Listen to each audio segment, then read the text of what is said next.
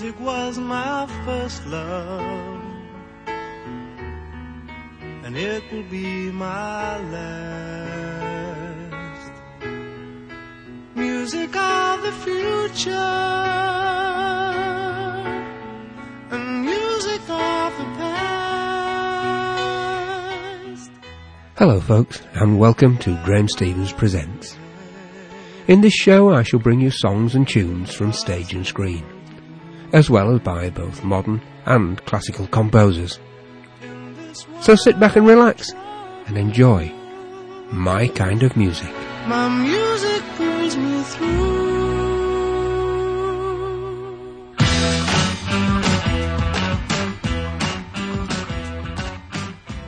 Hello there, and welcome back.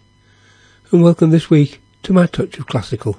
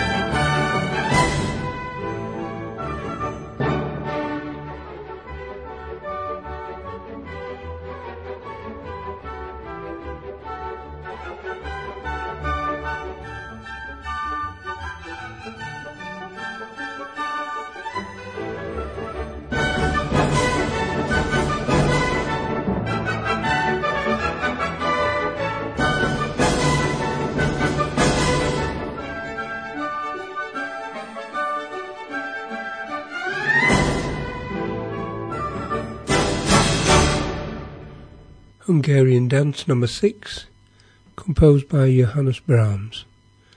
And it's the life and works of Johannes Brahms that I'll be looking at in today's programme. Brahms succeeded Beethoven in the tradition of German symphonic music. He also tempered his own music with much warmth and feeling, composing romantic folk pieces, lullabies and concertos. Here he is now with Symphony No. 3 in F major, Opus 90, the second movement.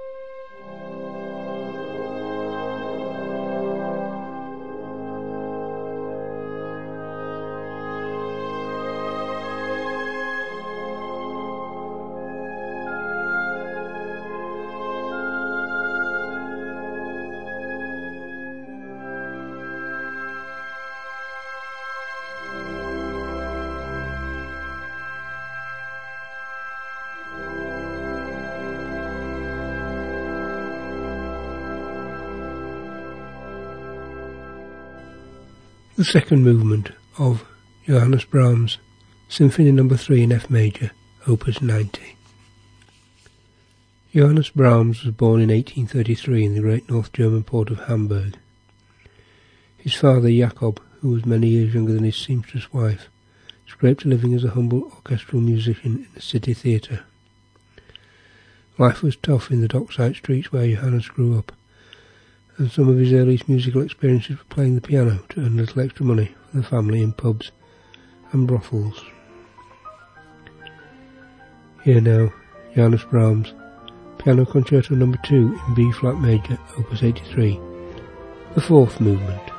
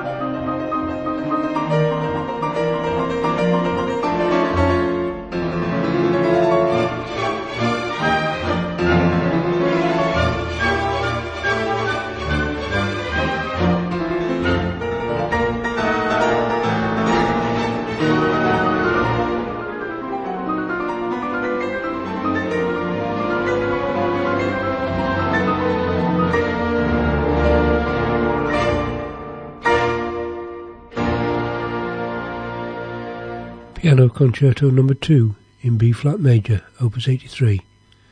The fourth movement by Johannes Brahms. Brahms was lucky with his teachers. The most important of these was the pianist and composer Edward Marxsen, who drilled his student in piano technique and musical theory. Then the young Brahms met the Hungarian violinist Eduard Remenyi, who opened his ears to the exotic charms of gypsy music. Another violinist, Joseph Joachim, introduced him to the composer and pianist Franz Liszt, and more importantly, to the composer Robert Schumann. The latter instantly recognized his budding genius.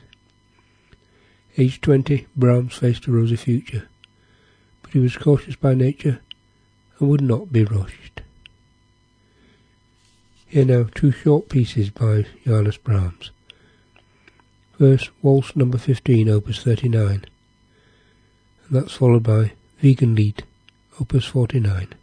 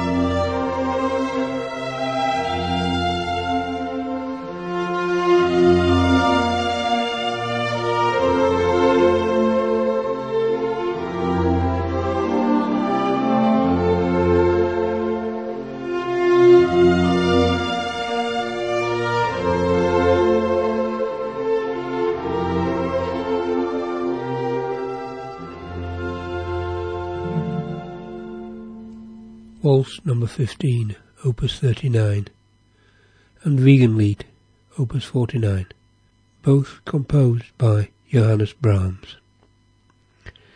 You are listening to Graham Stevens Presents here on Coast Access Radio 104.7 FM. As this week in my Touch of Classical, I present to you the life and works of Johannes Brahms. Brahms took a post at a minor German court while returning frequently to Hamburg to see his mother and fulfill other musical engagements. The biggest step he took was in 1864 when, after several visits, he settled in Vienna.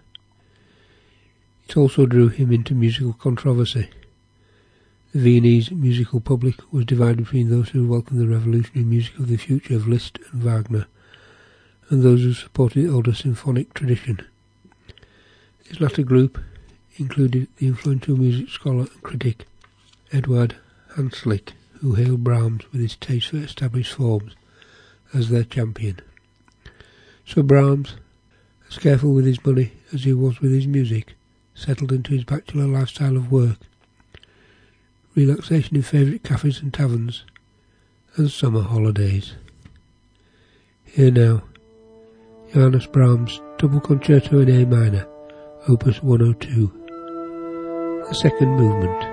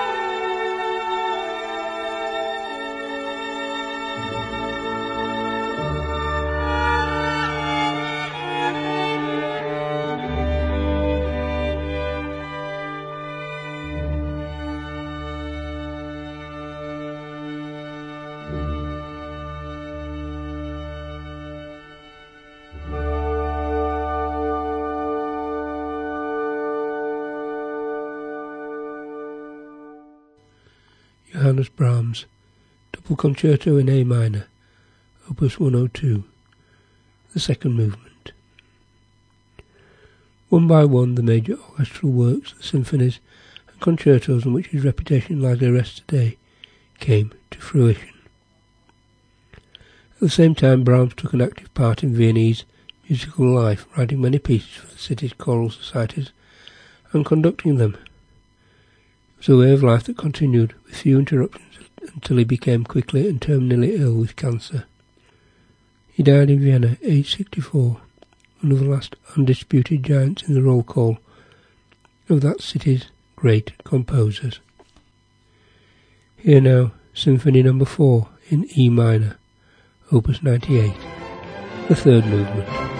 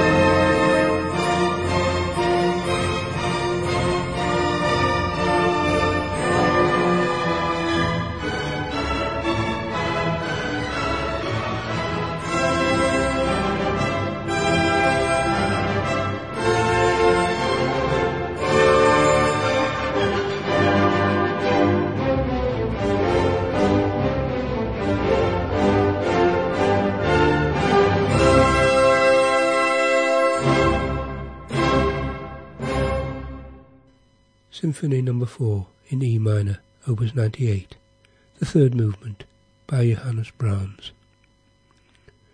So what was happening during Johannes Brahms' lifetime? Well, in 1833, eccentric genius Charles Babbage started work on the first computer. Called the Analytical Engine, the computer was a complex mechanical system. Sadly, Babbage did not have the necessary funds to build the machine. Nevertheless, he is recognised today as the father of computer technology. In 1860, after the work of pioneers such as Thomas Cook, tourism became a growing phenomenon in the late 19th century. Postcards, known then as souvenirs, became increasingly popular. In 1862, the infamous Empress of China, Zhu Xi, began the refurbishment of the summer palace outside Beijing. Much of the money for the palace was stolen from the Imperial Navy. The Imperial Gardens are now the best preserved and the largest in China. And after a bloody civil war in 1865, the American Senate voted to abolish slavery. The 13th Amendment of the Constitution was created, stating that neither slavery nor involuntary servitude was permissible. Here now Johannes Brahms Piano Trio in A minor, Opus 114, the third movement.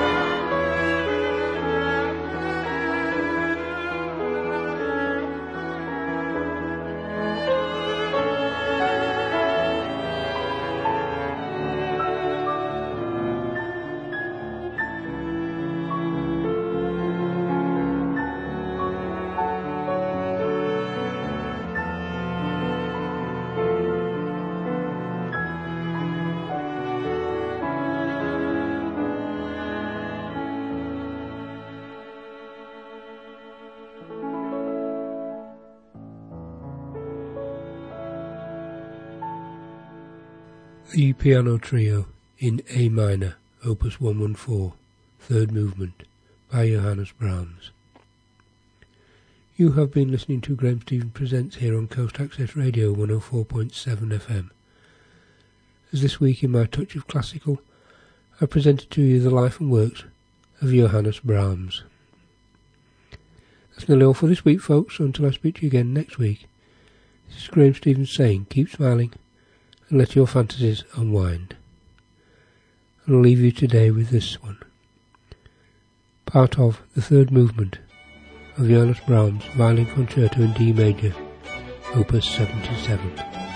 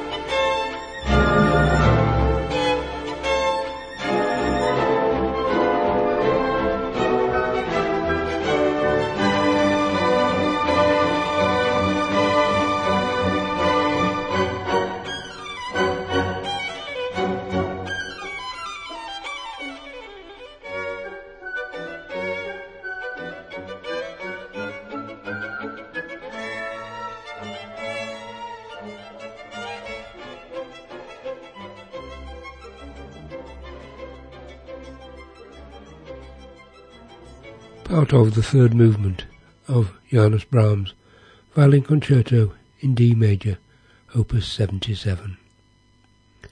Until next time, Ekon Ira, and have a great week. Music was my first love, and it will be my last. Music of the future, and music of the past. This program is made with assistance from New Zealand On Air for radio broadcast and through the accessmedia.nz website. Thank you, New Zealand On Air.